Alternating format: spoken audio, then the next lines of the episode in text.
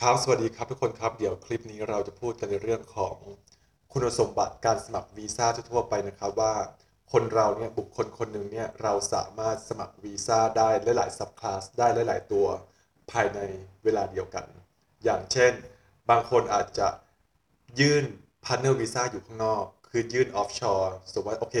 ยื่นอยู่ที่ประเทศไทยอะไรประมาณเนี้ยยื่นเรื่องทิ้งเอาไว้อาจจะยื่นเป็นออนไลน์หรือว่าอะไรยังไงก็ตามแต่ ในในระหว่างที่รอพาร์ n เนอร์วีซ่าเนี่ยเพราะมัน take time ถูกปะล่ะเขาก็สามารถยื่นเป็น tourist visa หรือว่าวีซ่าท่องเที่ยว หรือว่าอาจจะเป็นวีซ่านักเรียนอะไรยังไงก็ได้ แล้วมาหาแฟนที่ที่ประเทศออสเตรเลียได้ จะเห็นว่าเห็นไหมบุคคลคนหนึ่งเนี่ยเราสามารถยื่นหลายวีซ่าได้ภายในเวลาเดียวกัน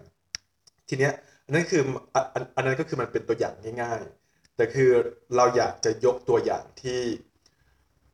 ที่มันมี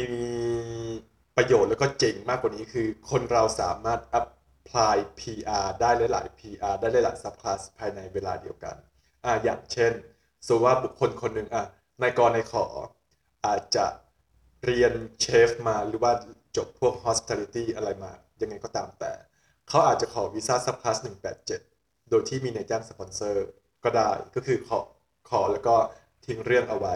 ในขณะเดียวกันในระหว่างที่ที่รอ เขาอาจจะ ไม่ชอบใจนายจ้างคนนี้ละ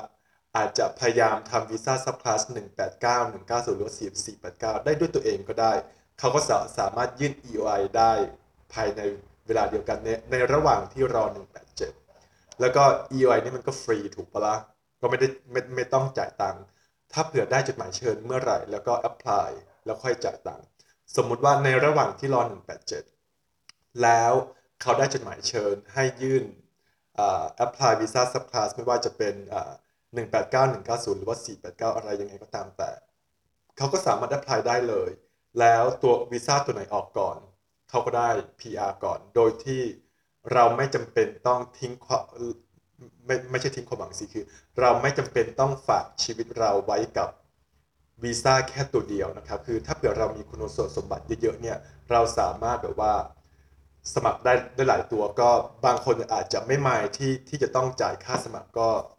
why not มันชีวิตมันคือการลงทุนถูกปะละ่ะก็อาจจะ apply ได้หลายวีซ่าซับคลาสได้ถ้าเผื่อคุณสมบัติเขาครบ ดังนั้นก็ไม่จำเป็น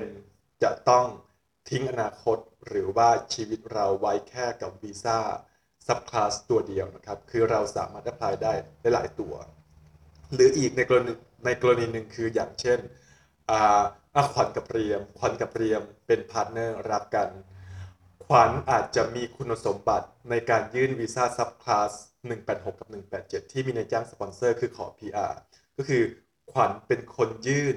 แล้วเรียมเป็นคนติดตาม ก็แสดงว่า 2 คนเนี่ย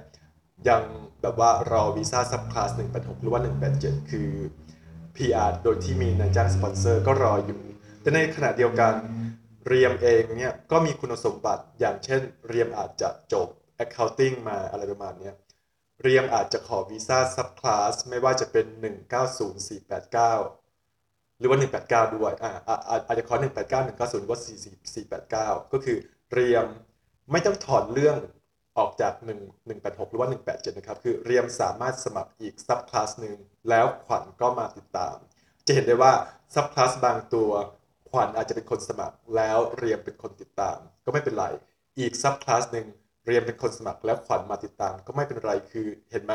คือมันเป็นการวางวางแผนแล้วก็วางแผนชีวิตว่าเฮ้ยเนี่ยเรามีทางเลือกแล้วก็เราสามารถยื่นวีซ่าได้หลาย subclass ได้ภายในเวลาเดียวกัน แล้ววีซ่าตัวหนึ่งวีซ่า subclass หนึ่งเนี่ย